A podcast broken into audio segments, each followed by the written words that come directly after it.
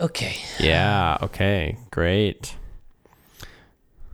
So so far Stereo. I guess it's okay. I mean the audio quality is kind of Audio quality is terrible. But yeah. I mean you're also getting me through my Bluetooth headphone microphone. oh, so, that like, might be it. How's how's mine? Is it also like like I'm on a Yeah, it's bad. It sounds sounds like um like those old like conference phones that you put in the middle of a desk or Yeah. whatever. exactly. Yeah. It's probably they they do it that way so that way you reduce lag. Like um, if it's low quality, then it'll be f- faster to broadcast. Uh yeah, I suppose so. I don't know. I'm just making up I suppose shit. so. But like I mean I don't know, Discord does it pretty fast and it's good quality. Yeah. So I don't know. So it's weird. Usually when I see, maybe it's because I'm talking, but usually when I see these things, um, on Stereo, it has two faces side by side, like they're talking to each other. Right, yeah. Yeah. That's what I was noticing on the other things. Interesting. Just trying out new technology all the time. We're on the cutting edge, although this app has been out for a little while. So, So it's been a while, Rob. yeah. Uh, it's been about 12 hours. well, yeah. But I mean it's been a while since we did a podcast. I know. so, last October. Huh. Yeah. It's been a long time. Been a while. I didn't think it had Also- been that long. Also, I don't know if I uh, messed up our feed, but I recorded a short note. There's a little episode called "A Note from Rob." Did that show up in your podcast app at all? Uh yeah. I think I remember Okay, that. it it didn't show up in mine. I don't know why. I was using Overcast, and it got the other one, the uh, catching up with Castaneda, but not that note. Oh well, as long as Hmm. other people see it. so yeah, I've been. Oof, I don't know where to start. it's been a lot going on. Um, let's see here. Well, I'm in the middle of nowhere, Amish country, Pennsylvania. Um, Ooh. staying at an Airbnb for two months while my wife Mary is doing her surgical rotation in med school. So I realize I've learned all these terms by now, but to reiterate, a rotation is in your third year of medical school. It's like when you take different electives in high school and you can't jump around from one thing to the next.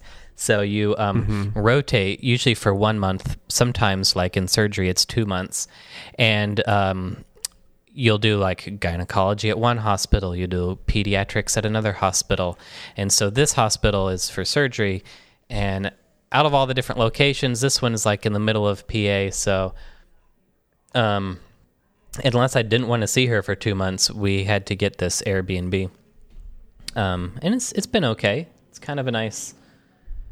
I don't know. It's weird. It's it's nice because it's a new place. They have a really um, comfy lounge chair, but um, it kind of sucks just because there's you know you feel kind of extra isol. I was isolated before, but at least I could you know walk down the street and I was in some sort of city. Here, there's just nothing. It's like suburbs, so it's like if I walk if I walk down the street here. You uh, you look like a like a vagabond or like you need help or something. Like why is this person Right. walking? Which Right, kind of makes me exactly. sad because uh, yeah, I'm just used to walking everywhere. But uh, Are you are Yeah, you in, so that's uh, me. Lancaster? yeah, Is that where you are? Yeah. yeah, Yeah, I mean like, you know, Lancaster has a population of like 60,000 people it looks like. So compared sure, to but maybe some for some out. listeners, maybe that's like a big that's like a big a big town. right, right. Well, they do have like a downtown, but I'm in like I don't know. It's like ten minutes away from this Oh. downtown area, so it's just it's like sub- suburbs. I don't know. I I never. Uh, well, we did. Um, she had to stay in Delaware for a little bit when uh, at the beginning of third year, and um, we we got a place for like a week there, and that was even more quiet. And mm-hmm. I don't know, it's weird just doing these Airbnbs out here. Definitely, I mean, my mom jokes about like, oh, some someday you guys will like get a house out in the suburbs. We can get a lot of space, and how nice would that be? And like, this is just really reaffirming my disdain for suburbs. it's like, Yeah. it's like a, it's like a beautiful prison, or like, yeah, sure, like this place has two bathrooms, but that does nothing for me on the day to day. I'm like, ugh. It works probably if you get in the car and you drive to an office every day, and like, you know, you Yeah. have a different change of scenery. But if you're just working from home and looking out the window, and then like I don't know, you want to walk down to a coffee shop, can't do that. You need to I don't know.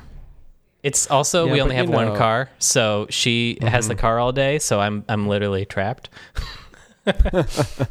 Yeah.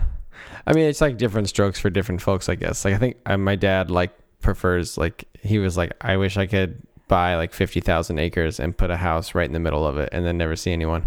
and that's Uh, like, that's totally the opposite of my friend Rob, you know, and me for Yeah. the most part. I mean, like, you know, uh, So he- I he likes it- some seclusion, but I feel I feel I like the miss people. seclusion seclusion could be well, this is ironic. I was going to say seclusion shared with people.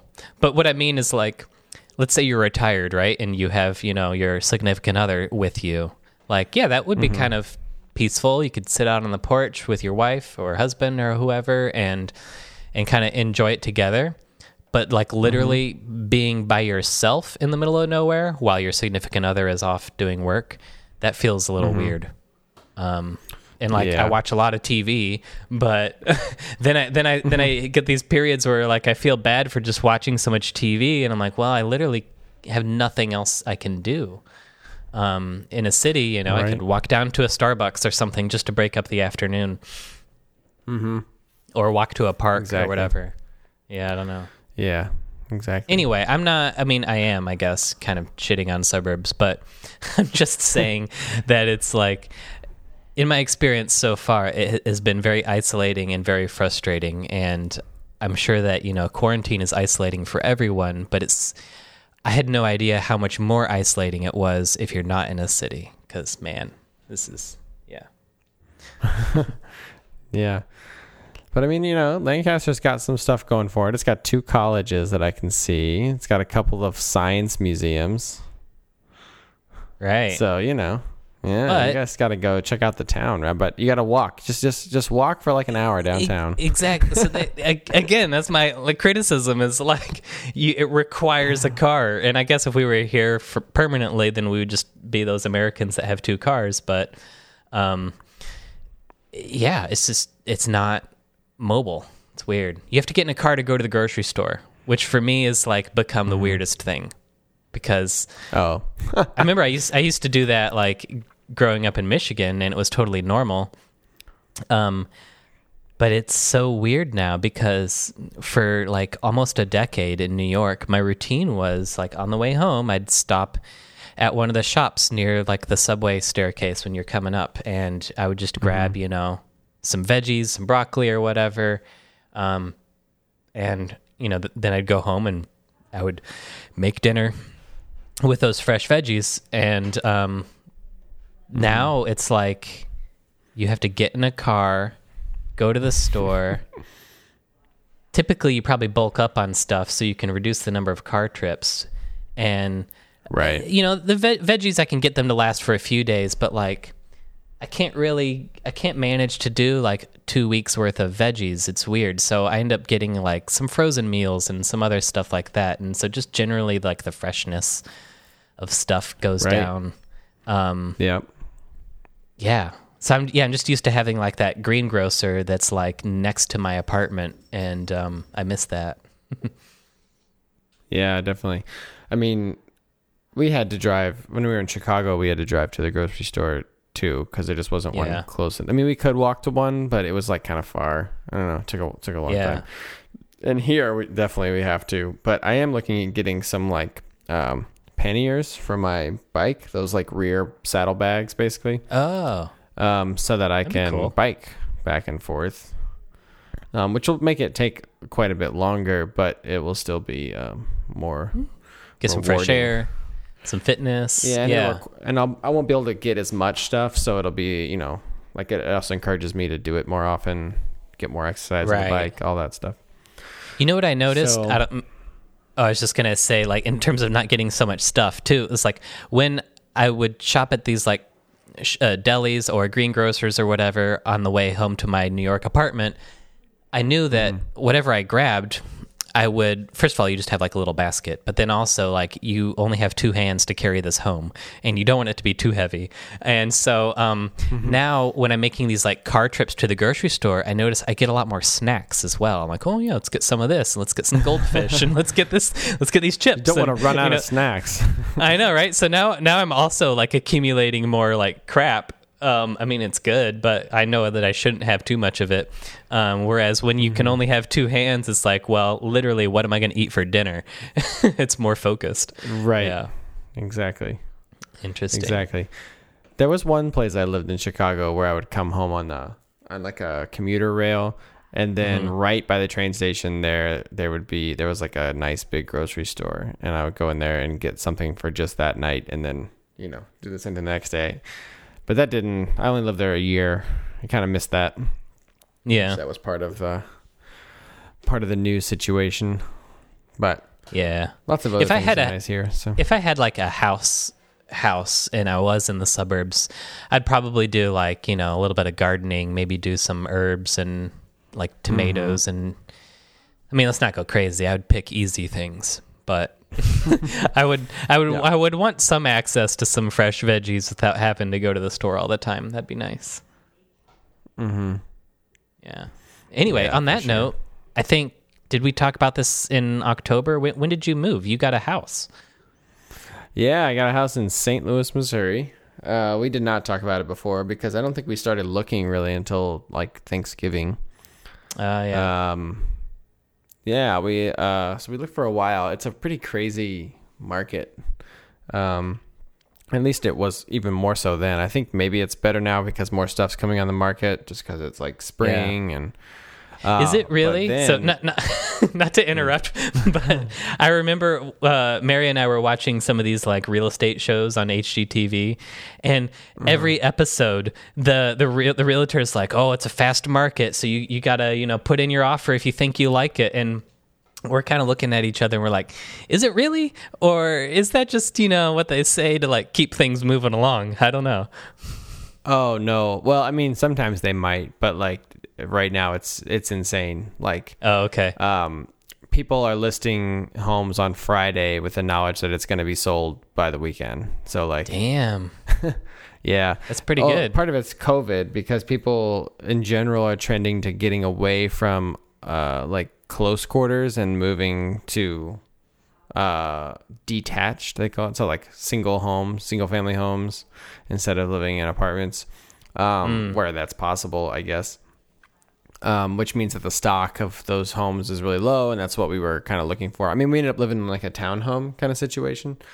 Um but it's uh it was still like yeah this the home we got didn't even go on the market. We tried to get the one that was attached to it and uh like right after it came on the market and they had just accepted an offer but they're like but we're gonna sell this other one soon if you want that one. And we're like we'll just give you the same exact thing that those people gave you for the other side. And they're like great. Right. and then it was and then it never got on the market. So um yeah it was kind of it was kind of nuts but it's a it's a nice little it's like a two story shotgun style uh townhome it used to be a building that was four units but they they combined each side uh the top and bottom floors so it's just two now and um everything's you know totally like gut rehabbed it's got like a lot of brick interior brick going on Ooh, that's got what is that? What is the word for that? Exposed brick interior. Exposed There brick, yeah. None of that secretive brick. I mean, the whole building's made out of brick, so it's just like it's a yeah. It's it was built in 1911, so it's like really, really old. But we like that. We like the charm That's of cool. Yeah. So it's got a little have a character to it. Even if you updated it, it'll still kind of have some original bones. Right. Exactly. Um, yeah, there's like some, you know, some like the paint that's on the brick, like we it, like probably not going to come off, and we're just kind of like used to it now, just kind of like character. Um, and there's even like a fire, so there's like some burn marks on the brick from a long Oh, time wow. ago. So, but yeah, like I thought we'd want to like change all that, but I think now I just kind of like it. Yeah, it's like, Like uh, it's part of the history. Yeah, exactly. Exactly. That's cool.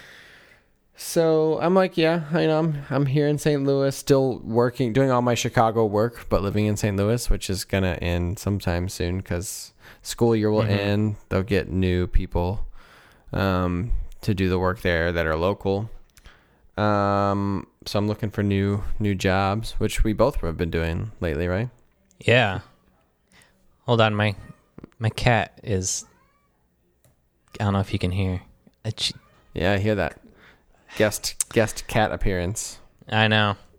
The difference between this live feed and the recorded feed is I will cut out this crap. Claire, what, what do you want? So it sounds like you're kind of in this job transition overlap phase where you've got kind of continuing work from Chicago because it's all remote, which is super fortunate. But there's going to come a time where you need to switch over to finding something uh, now where you are, and then likewise for me, I um, have been interviewing. I don't remember how long, but it's been like a, a month or two, feels like, and uh, trying to get into something more education or health related with design. Because part of me is like, well, you know, in in terms of like taking a new step in my career, like what what kind of focus do I want to have, and you know, how can I like use my skills for good, so to speak. And uh, I ended up interviewing at a couple of places that f- kind of fit either one, So one one healthcare company and one education company. And uh, long story short, although I could probably do a whole podcast on like interviewing for design jobs, but um, long story short, I went with the education one. It's called Teachers Pay Teachers, and I'm pretty excited about that. Yeah, nice. Congrats on that, Rob. Uh, yeah, so it's like having a um, lot more success in the job hunting than than I, but you also have a very in demand job.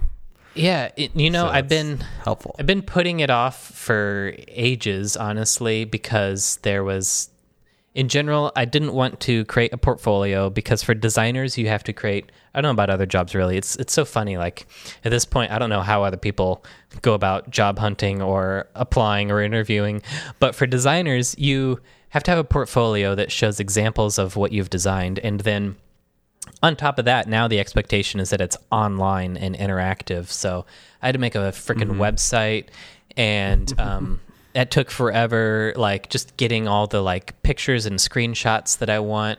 And you're basically writing little blog posts of like, here's this project I did, and here's here's the problem, here's my method, here's the solution, blah blah blah. I'm a good designer, and um, Right. and then I was and then I was thinking, you know, because of this podcasting microphone, that I would actually narrate each of those pages. So my little special touch to my website was when you go to each page, you can click the play button and you can have my voice walk you through the whole project in case you don't want to read it because God knows I don't want to read those things. Um, right. yeah. But uh, yeah, so I, I was gonna say I, I put it off for a long time because there's so much effort that goes into like getting all these job materials put together, and you know you got to like pitch yourself, make yourself look good. And I was also thinking that it wouldn't be a very good job market, but it turns out for design and like tech, this is a really good market right now. Yeah. I think a, a lot of stuff is opening up because of remote work, perhaps. Right. Yeah. That's why I'm looking at doing uh, like a pivot. No longer going to do the, well, you know, my field, music performance is really just, I mean, it's really in a, in a boom time uh, with COVID going on. It's just got gigs every night. No, it's really bad. So, uh, the, the teaching part's been okay. Um, although I've never, you know, I, I think I'm a pretty decent teacher. Um, mostly just because I, I give at least a, a little bit of a shit. um, but like, but I, I- I can imagine you're a good teacher. passion. Yeah. Yeah, I mean, I, I'm a good teacher when I have good students. when It- I have bad does- it- students, I'm probably a bad teacher. And I imagine it requires a lot of, you know, energy on your part. So if you're not into it, then it might might be Yes. harder. It is well. Whenever you're having a day where you're like, ah, I don't want to do this, it like feels like the most exhausting thing ever. Which you probably have experienced at least some somewhat because you have taught a lot in your past. Yeah. Oh, yeah. Um, I'm also teaching a course online right now. This is not a paid advertisement, but if you want to take my class, um, I'm teaching UX design at this website called brainstation.io. Kind of a goofy name, I guess, but BrainStation. But anyway, it's um, it's one of those kind of career development, get a certificate in a particular topic. They have stuff for like coding and product management as well. But you know, if you're there for design uh, and you do the UX one, then maybe uh, you'll get me as your professor, teacher. I don't know what they're called, instructor. I'm not a professor. I don't have a doctorate or anything. But anyway, um, yeah, it definitely yeah it takes takes a lot out of you sometimes, especially if it's like a day long class. You know, if it's going on for multiple hours, and you got to like keep things engaging. Yeah. Right, right. And so I'm just, and also, you know, it pays pretty okay. I mean, as far, I mean, I say pretty okay because I'm a musician, and my definition of pretty okay is different from a lot of people in the world, I think. Um, but uh, so anyway, I'm looking to kind of do a transition and go to the tech world. Um, although right now I'm just kind of looking into project management stuff, just kind of Mhm. an interesting world. I mean, like when I'm t- I'm taking these like project management classes, and half the time I'm just like, well, duh, like, yes, this is how you do anything.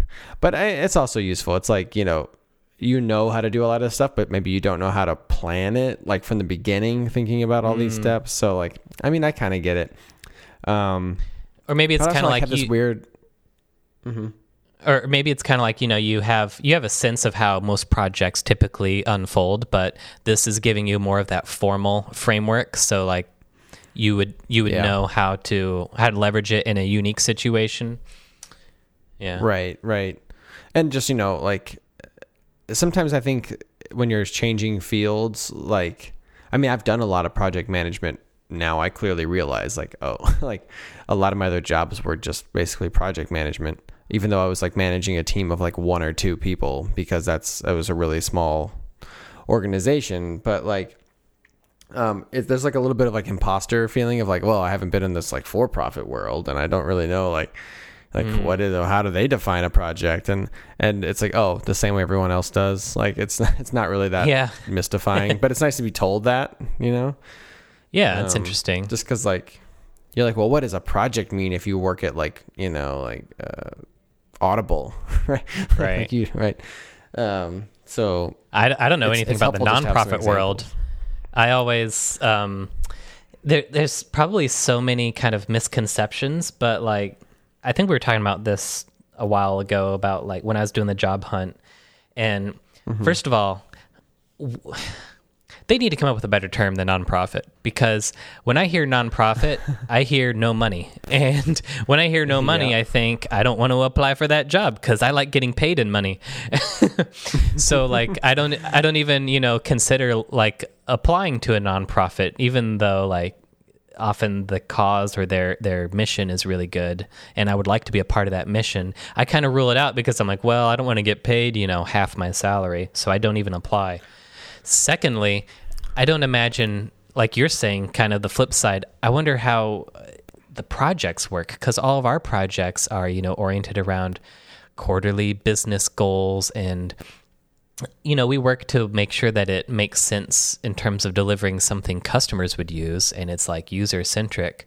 But the, the the typical origin of any project always comes from, oh well, this is going to help boost our money in this type of I don't know sector of the business. Right. Yeah, and I mean, in in nonprofit, like I guess, like first of all, just to dispel the myth, like you you can make good money working in a nonprofit. Um, I think that the the biggest difference is that like because there's not the same drive for profits, um, the like I don't want to say the standards are lower because that's not necessarily true, but it's just like it's a different relationship that you have with stakeholders. So like, you know, you get you work on donations, right? That's how the the, the company or the yeah the nonprofit organization right that's how they that's their income right so whereas like a company may Mm. look at sales um nonprofits are looking at donations and You then the output donations. is just yeah but and then the output the goal of the organization is right the outputs the things you you like spend money on which is kind of funny Mm. right? Because like i think it's the reverse like we're going to spend money on this so we can make this money is how like most for-profit corporations would think but nonprofits are like okay we need to we need to get this income so we can spend it on some other stuff you know? It's like kind of backwards right? Um so that being said i mean it's still like a very complex some of them are very complex businesses to to operate and like um like CEOs will make a lot of money at, at big nonprofits and Yeah. like I think you can make decent money doing it. Um but the I think the the standard is just a little different because it's a different process. It's like a it's the reverse process. So um It's like a second a order. fewer of them. so that's Yeah. also a big part of like why there's less competition for those jobs and maybe they are um they don't pay as well for that reason too. Probably. I was gonna say, sound from an outsider point of view, it sounds like you're chasing the second order effect or whatever you call it, where like at at Audible or at a profit based business, you you do new things or you create new things in order to generate interest, similar to a nonprofit. You know, like if you're a symphony, you do things to generate interest. But the the outcome, I think, is that people, if it's interesting or if it's useful or if it solves a problem, then people will use it and you get money directly from the people using it. Whereas mm-hmm. if it's like, if you're chasing donations, then it's kind of like you create something that people want, and then you can go back and say, look at how many people used this thing that we created. You didn't make any money from those people, but because mm-hmm. all those people were using it, you can justify, oh, you should give us a donation or something because it's helping this population. Yeah. So you kind of get it from mm-hmm. like secondhand. You get money secondhand, not from the actual people that you're serving. It's kind of that seems to be really tricky. Yeah, definitely. I mean, and and that's not to say that sometimes you are getting money from the people you're directly serving. Like if you're an orchestra, like you're charging ticket sales, and like that's you know you're getting you're serving the people that are paying for the tickets, and you're getting it's like a direct transaction. Um, it's called contracted service, is what they usually call that, um, or like earned income, and then you have contributed income. Yeah. And you want to strike a good balance between those two things, usually, because you don't want, you know, if if uh, something changes. Well, I mean, if something like COVID happens, you're kind of just screwed. Uh, you, Right. well, you actually that's not true. In some cases, um, you may have to rely more on earned income if you think your your uh, base of stakeholders is like tapped out for giving. You may be like, okay, we need to do more like services that can be purchased and are useful. But then, like, if uh, the other way around happens, like, actually, COVID is more like this, where you couldn't provide a lot of services. Um, you're just kind of like hanging on. Then you have to kind of push that way back towards contributed. But if you are really, really over reliant on earned income, and then that happens, like, there's no way that contributed will make it up, and vice versa. So, like, there's like this really interesting balance that goes on. Um, Hmm. but in for profit, obviously, it's like always the it's always the same metric, right? It does it make us money? yeah. So sometimes you do have that metric in in nonprofits. Like if if uh, a big nonprofit was like, well, we need to pay this company to make an app for us so that we can uh, reach our constituents that would donate, right? Then you're kind of it's kind of that's as close to for profit as it gets. I think you know like a business would totally do that. Like we need to have an app that reaches more people and gets them casually interested in our thing so that they spend money it's kind of exactly what you're doing in nonprofit, except it's more altruistic. the reasons Yeah. for it are more altruistic. Yeah. But anyway, I, I just like I always think when I'm like looking for jobs and they're like, oh, you have to have like you know four years of project management experience, and I'm like, okay, well, I've never had the title project manager, but when I think about now that I'm doing this certificate, I'm like, Yeah, but like, okay, if these are the skills I need, like I've been producing concerts and I've like, you know, I've done a right. lot of things that are project management and like require a lot of creative problem solving. Um, it's just not in a business thing, you know, and I can't put on my resume like, yeah, I, I made this concert happen and, and, you know, somebody didn't show up, but I still made the concert happen. Like they're like, well, I don't care about concerts. They're like, how much money, you know, they want to like, did you, did your projects, you know, beat your beat your quarterly estimates for cost? And did they also beat your quarterly expectations for earnings? And like they want to know that kind of stuff. And i'm like well i have the skills. I just don't have the like output to show you that i you know i know what well, you doing, you have so the it's- skills, but you don't have the job title, maybe. But the job title but also like the the metrics that they're looking for you know what i mean Mm. like prove a proven track record in for profit which is like well, that's I feel like hard to find I mean, I don't I don't know that space, but I I feel like if you were to communicate that you've gotten results for a nonprofit, well, then you have effectively gotten the results, you know, that you were aiming for. Mm-hmm. So it would be kind of it would, it'd be absurd, I, I I would say, to expect someone coming from a nonprofit space to talk about how much you know they did for a direct profit company. Uh, right. That's true. Uh, I just think that the those available metrics are like so like small, and especially in like small nonprofits, like um, both small in size and the number of available metrics to measure. It's like, yeah. well, what would you want to know? Okay, did you get more people to attend your concerts?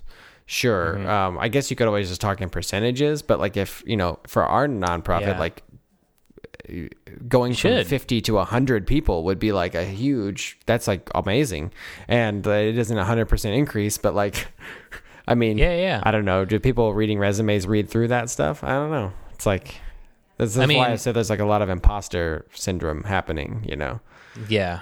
because Okay, well, as- as an- the same As an outsider, I would give you the advice to definitely talk about stuff in terms of percentage or whatever makes you look better. And, you know, also, eh, you know, thinking back to when I was doing design interviews and stuff, maybe this isn't exclusive to design. I thought that it was, but it's really about telling a story. If you can get that interview or even the screener phone call, just the first one, where you just first of all, don't be afraid to talk in broad terms because you know they're not going to be able to map one to one your job to to their job, and then also talk about mm-hmm. what's important. So yeah, if it's if you got a hundred percent increase in attendance, then you were successful, and that's you know just because you're working with an audience of fifty.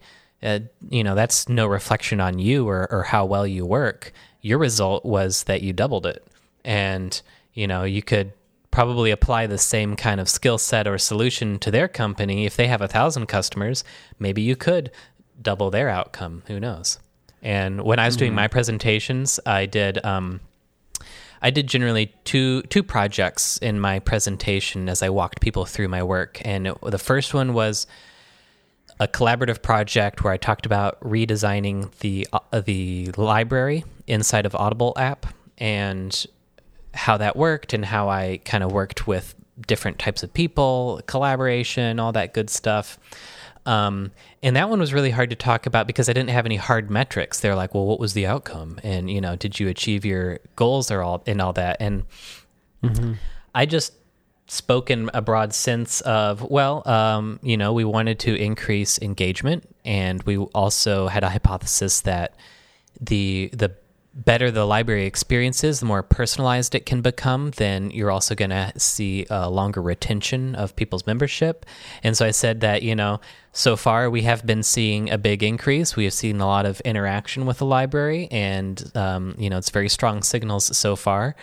And then I moved on. I didn't give them any numbers or anything like that because, you know, to be fair, I don't even have those numbers. Some uh, someone on the business side of thing has has those numbers, not me.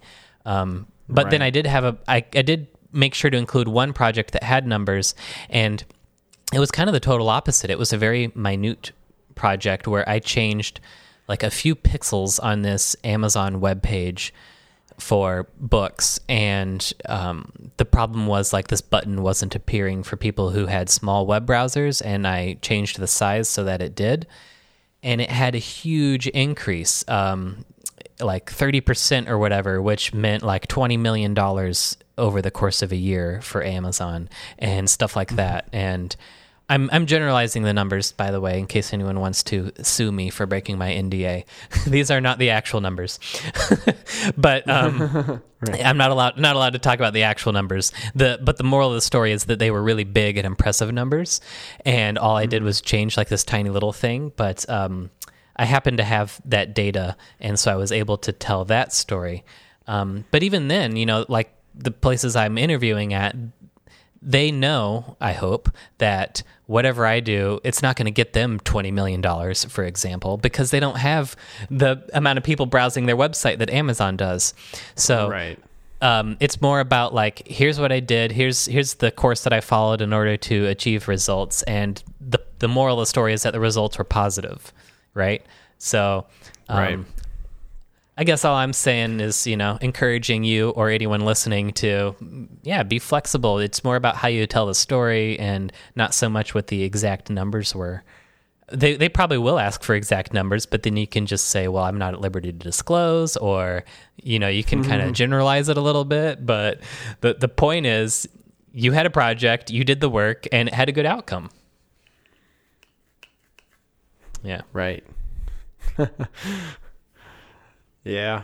I mean, it's. I don't know. I think it would. I always like looked at those things where they're like, yeah, get resume help or like you know talk with a, like a coach. I was like, oh, that's ridiculous. Why would you do that? And now I'm like, yeah, maybe I should have somebody take a look at my stuff and like help me figure out how to tell this story a little better or like just to. It's it's so much maybe. easier to talk or to compliment or like promote someone else's work.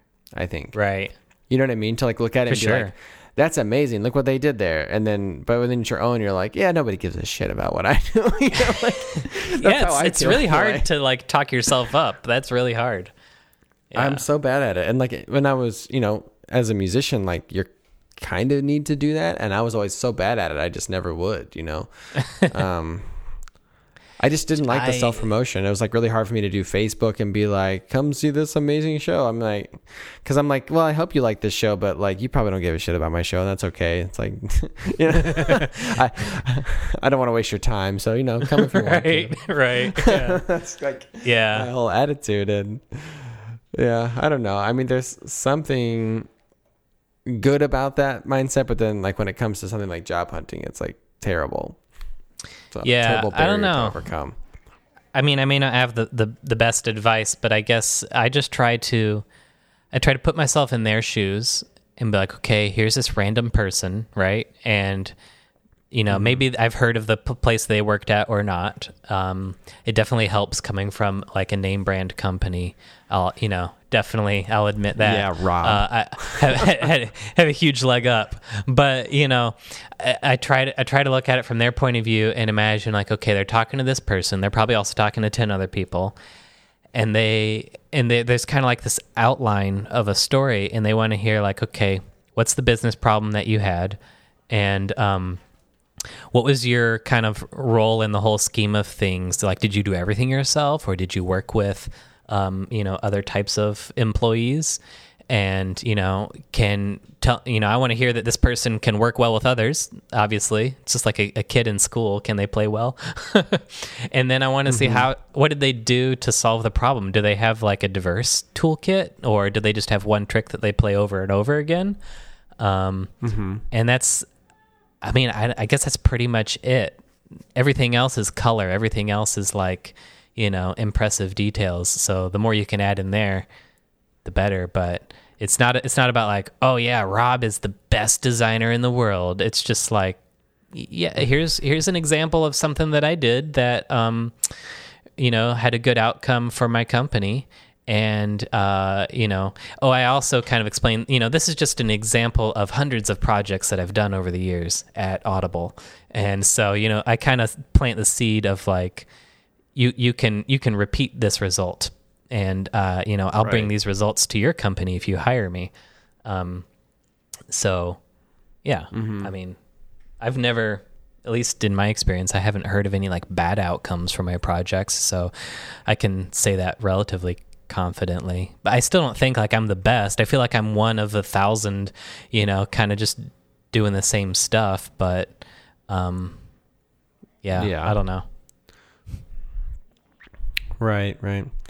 Also, are the- try try Yeah. and think of your your other. Um, this is turning into like a job advice podcast. But th- think of your uh, think of your peripheral skills and interests. Like when in my presentation, my first slide is, "Hi, I'm Rob. Here's a quick outline of my background. I currently work at Audible. Before that, I worked at this agency, and before I got into design, I had a degree in Spanish uh, and education. And I talk a little bit about my passion for education." And then on the next slide, I talk about uh, my design philosophy, and then I talk about how I enjoy spreading um, uh, an understanding of design outside of designers. I'll talk to developers and marketers about that, and so I'm kind of activating that you know interest in education, even though I'm not a teacher. And um, Right. I think that that ties in well to my job because I'm a good communicator, and you know I don't keep I don't keep eh, you know good information to myself. I make sure that I spread that out across the team that kind of stuff. So anytime you can hit on some like soft skills or a personal passion, um, you you know generalize it. Of course, it's not going to apply 100%, but you generalize it and you kind of make it sound like it's that's what makes you special in you know at that job. Right, right. No, that's good advice. That's good advice. I think the hardest thing I'm having trouble with is getting to the interviews. It's like when they're just looking at your resume. I guess you know you have your cover letter, but sometimes I wonder like I man, I've been burned on a couple of applications that I'm like I've made me really angry that they did the job search this way, but like I applied for this like climate advocacy nonprofit, like to do basically project management. I think it was called like program associate was like the title. Um, But like all the things that they asked for, I was like overqualified for, and Huh. uh, so I applied for it. I wrote this like really passionate cover letter, and I had several people like look at it, um, and they're like, "Wow, that's like you seem really passionate about the environment. You seem really like um, like you have all the skills they need. Like you can improve their processes." And I was like, "Great! It seems like I have a really good thing here." I submitted it all. Okay, didn't hear anything. I was like, "Fine." So I checked in. Didn't hear anything Yeah. again. Checked in again. And they finally said, "Oh yeah, we only submitted. Uh, it was like a, a an agency, right? Like hiring for the company. Like, oh yeah, we only sent along the uh, applications from people with experience in climate advocacy first, What? um, and then they're gonna pick something from there. And if not, they're gonna pick yours. It did not say that in the application. You know, the other job description. They're gonna do anything Oh. like that. And I was like. Wow, thank you for. I, I wanted to like be really snarky in my response, Yeah. but like I guess it was still possible. I they would send them my resume, so I didn't. that but I like, was like, waiting in wow, line. thank you for wasting all my time like putting this together. Like, why didn't you just do one that said it's required, and then if you didn't find someone, put out a new search that said it tick that requirement off and see who you. You know what I mean? Like, it just really like bothered me. yeah. It, And, like, what- what- totally, is there um, any way you can just apply directly? Uh, doesn't seem like that. I mean, I, there, it wasn't listed anywhere except for through this Ah. agency. So. Yeah. But it's just like annoying because all I hear about all the time is like, oh yeah, you got to like leverage your transferable skills and like you know like if you write a Mm-hmm. passionate cover letter, blah blah blah. It's like no one ever no one ever read that cover letter yeah, exactly. because you didn't even have a chance. Like, yeah, it's just that kind of stuff, and that like made me like not want to try as hard. on the other ones, I'm like, I can't spend that much energy on every one of these applications. I'll number one do nothing but apply for jobs, and then like number two, half the time no one will even read it. It was just Yeah. like, super demoralizing. I- Um, yeah, that's very demoralizing. That's messed up. Yeah. So I mean, I don't, I don't know why I told that story except just because I wanted to vent about it. But like, well, uh, but yeah, it's it's true because like it's not always a direct route. Sometimes, in my experience, it's like you generally you get more luck as a designer if you go through a recruiter. Um, but you know, in your case, apparently that recruiter had used sort of like as a backup option and didn't tell you that. Um, I found come you know i would think applying directly actually is better but th- when i think about it actually i applied directly to a couple of listings. Let's see the new york times um, Roll20 which is this like d&d website. Um, i wasn't I, I didn't really i don't know if i would actually work there but it just kind of out of curiosity wanted to talk to them. And i also applied to twitter um, directly. And i uh, most of these i was kind of hoping to at least get the initial conversation just like like like house hunting or whatever is like just tell me about the place. I'm not sure if i'm gonna like you know get the interview or anything but i want to hear more like what is this job? Because sometimes they'll post like oh well we need this designer for our blah blah blah platform. Like i don't know what the hell this platform is. Can you just like hop on the phone and tell me? Maybe i am a good fit. I don't even know. Um, but yeah all those direct applications i got zero responses for.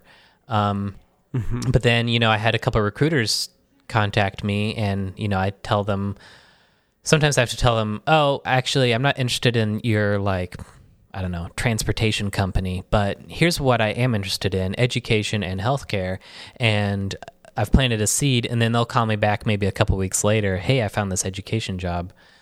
So that's kind of good um, and i had a lot a lot better success with recruiters because they're like eager to get you in there maybe Right, i don't right. know but yeah it, when you're switching tracks when you're switching kind of focus areas i don't know how you how you do that like if you don't have experience in in the environment or whatever i don't know Yeah, but i didn't have any experience designing educational software Right, right. But like that's not the the point. I think this is what maybe maybe the for profit industry gets this more than the nonprofit side because like um they want you know the nonprofit side always wants you to have like a big passion in whatever it is that you're doing. And which is fine. Like I, I get that because they want they want people who are team players and want to work hard. But like also there's like i mean i know a lot of musicians who are like assholes. And like i wouldn't want to work with them but they may have like a lot of experience on their resumes for different stuff they've done. And like it just depends on like what you want and the role you're trying to fill. Like the this like program associate thing like there was nothing on there that like required any technical knowledge about like environmental science or anything like that. You know what i mean? So Right. like why do you care if that person has that specialized knowledge and ability? Don't you care more that they're good at project managing and like um maybe they just like seem like a nice person to work with like in general? Like and, like, Right. maybe like you you you would feel good about uh getting like emails from them that ask you to do something you wouldn't be like oh this person's just like pawning off work or whatever you know that kind of stuff i think is so much more important. Um so i kind of hope they end up with some jerk who like has experience in the environment but they hate then maybe they'll learn their lesson. Like oh we should just hire somebody we like not somebody with experience. Exactly. Uh, anyway, anywho, well, uh, we'll just see how it goes. You know, I got some hopefully promising stuff going on. Like this one company that has this like, oh, sorry if you hear the flute. By the way, yeah it's a regular regular staple of our uh, podcast, Rob. Um, nice. so there's one company that uh, has um, like the a training program. Like I, I was showing this to you the other day. Oh, yeah. uh, where like they expect people that are doing career changes to apply for, and I'm like, oh, okay, that sounds like me. And um, basically, I think they're training you to be a project manager. It sounds like a lot like that. The more I do this project manager training, it's like Mhm. you're you would be uh once you complete the program, which they pay you to do, you'd be a junior consultant, That's and a you work on a team with like a senior consultant and then a bunch of like other software engineers and data, data analysts and stuff. So it sounds to me like the consultants are the project managers. it sounds a lot like that to me. And you start out kind of as like a project management assistant, sort of like you the senior project managers running the project, and you're like learning from them how to run a project, and also just doing a lot of the admin stuff that probably they don't want to do right um which like totally fine. That's like exactly the kind of thing i need. Like i need that'll get rid of the You just need an imposter entry. you like have a mentor. Yeah it's like perfect. So i hope that works out. Uh, yeah me too. I'm trying to like learn as much as i can before they start doing the recruiting for it so that i seem like because I've talked to a recruiter and they're like, oh, we won't be able to like it would be like mid April when we start like actually like trying to match make recruits with the program, but you seem like a good candidate. I'm like, Mhm. great. So when they call back, So you're making yourself like the, the best that I've- candidate. Yeah, I'm. I, I hopefully, you know, I can say, oh yeah, since we last talked, you know, I'm like, you know, three months into this. Uh, well, three months because it's like a six month program, but I can do like a week of it in a day. It's like so. Yeah.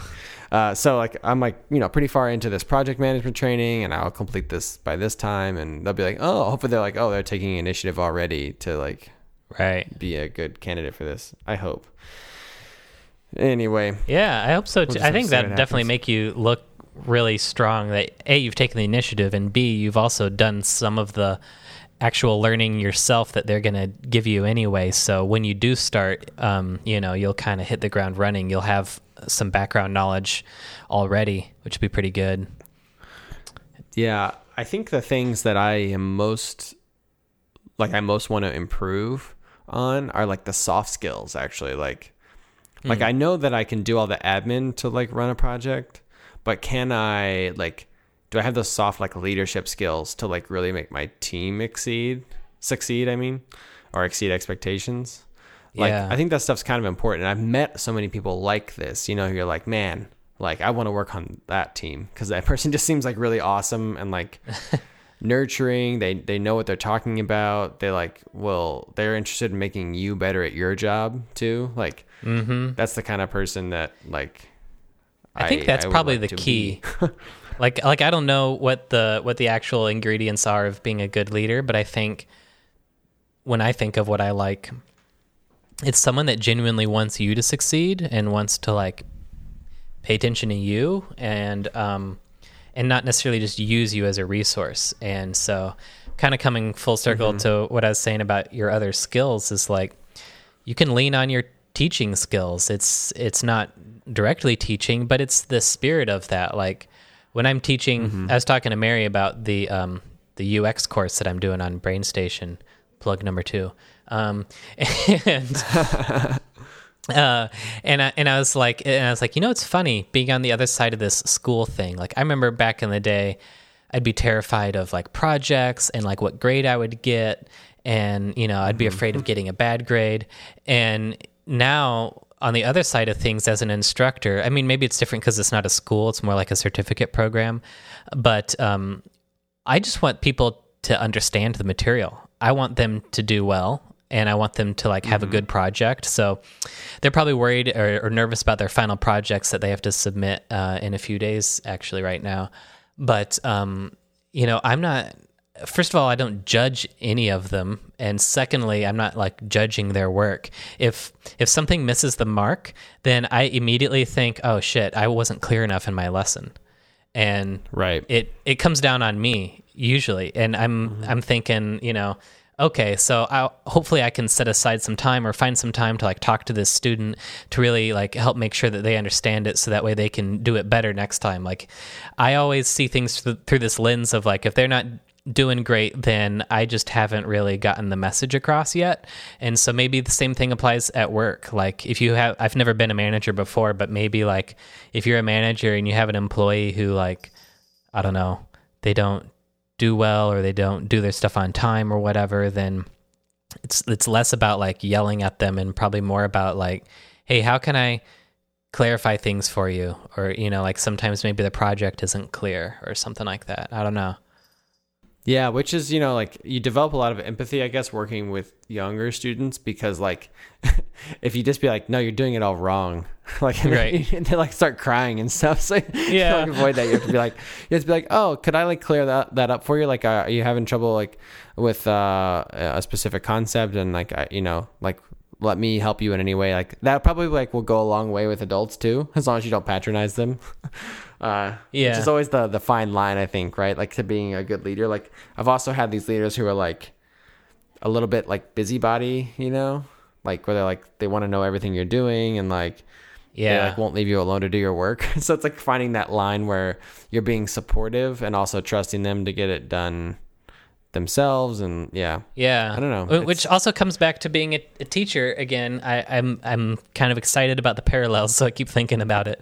But when um, when I was doing this uh, certification to teach English um, as a second language in Spain, what some of the feedback they gave me was that um, you're uncomfortable with silence and you need to become more comfortable with silence. So when I'm teaching a grammar lesson and I pause or I like I wait for someone to answer a question, I'll give it like two seconds, and if no one answers, then I'll go ahead and start explaining it. And and my uh, advisors were like, "No, you need to let it sit."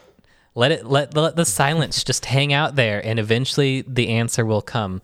And uh, or like if I'm doing an activity and they all have like worksheets and they're filling them out on the desk, you know, to kind of like not necessarily hover, but you know, just take a look, see how they're going, and then kind of step back and just trust that they'll figure it out and give them that space. And I think a lot of this in a metaphorical way applies to work too. Like you're saying with those micromanagers, it's really like I think a micromanager is probably more worried about their job and how they're perceived than the actual Right. people they're managing. They're like, oh shit, maybe if my employees don't deliver on this, then you know the director is going to be upset, and they're worried about their line more so than actually thinking about the employee and giving them the space to like figure stuff out. I don't know. It's like you have to kind of like take a leap of faith, right? You have to sort of be like, okay, I know that I I know from principles that like what I should do here is just be as supportive as possible and stand back. Mm-hmm. Um, and a lot of times when you do that, people like you more. They work harder for you, or you know they, um, you end up with better projects probably. So, but the hard part is that like if it does go bad, like it's probably like on you, right? Because you're the the manager, and like, well, why didn't you know this was going on? And blah. So it's like that probably doesn't happen very often, and probably it's in your head a little bit that it'll be all your fault, you know, if uh, it doesn't Maybe. things don't work out right. But like, it's hard to take that leap of faith, like because we just all want to be in control, you know, of of our futures and stuff. Yeah, relinquishing control is pretty scary, and maybe maybe the the middle ground is like setting up this rapport where people understand it's it's safe or it's okay to have questions, and if you can set things up with the people that you're managing to be like, you know, hey, come to me with any questions you have along the way it's it's not a problem. Mm-hmm. Whereas you know some some people who are maybe more stern they might create that environment where people are afraid to ask a question because then it'll look like they're not good at their job. So Right. i think the more you can foster people coming to you with questions the less you will need to micromanage because then you can sit back and trust that if something's going on they'll tell you about it. I don't know mm-hmm. Right. it's funny right. for for the longest time I, I, I thought I knew I never wanted to be a manager, but now that I'm talking about it in this way, it sounds kind of interesting. yeah. I don't know. I don't know. I mean, I just I, I feel like the aspect that I'm talking about, like I've done it a lot with kids and less with adults. You know, Right. like You have to translate it. encouraging them, kind of shaping them. Yeah, yeah. And so, you know, I'm like, well, maybe I do have a lot of experience at this. Like, anyway, Right. we'll just see what happens. Yeah. well, um, this seems like a good place to wrap things up. It's so funny. There's so much that happened, and I thought we'd be talking about like, you know, I got this new VR headset and talk about video games and stuff like that. But we ended up talking about jobs. But yeah, that's that's pretty big too. Yeah. Sorry, I, I think that's probably been dominating most of my conversations with people because it's just like it's this giant like thing in the middle of my path forward. it's like yeah, hanging you know, over I have you. all these changes going on in life, which we can maybe talk about more on different podcasts. But like, it's like the the piece that really needs to go in place, you know, for everything else to kind of start working. Yeah. So it's hard to not think about it all the time. yeah, definitely. I, I Mm-hmm. get that. Anyway, well, we'll have to do this. Uh, we'll we'll have to not wait six months. You know. Yeah, I was gonna it. say let's try and pick this up again on a regular pace. Um, we could do bi-weekly or we could do weekly, whatever you feel like. Um, Mm-hmm. I've got a I've got a lot of flexibility right now until the new job starts, so pretty much any time. But um, after that, I'll you know probably still be able to do it on the weekends. I'll just have to wait and see in terms of like how busy things are. Yeah. Sounds good. Uh, I have a lot of really sporadic time, so uh, I'm sure we'll be able to find something that works. All right. Sounds good. Cool. Well, talk to you later. See you, Rob. Bye bye. See ya.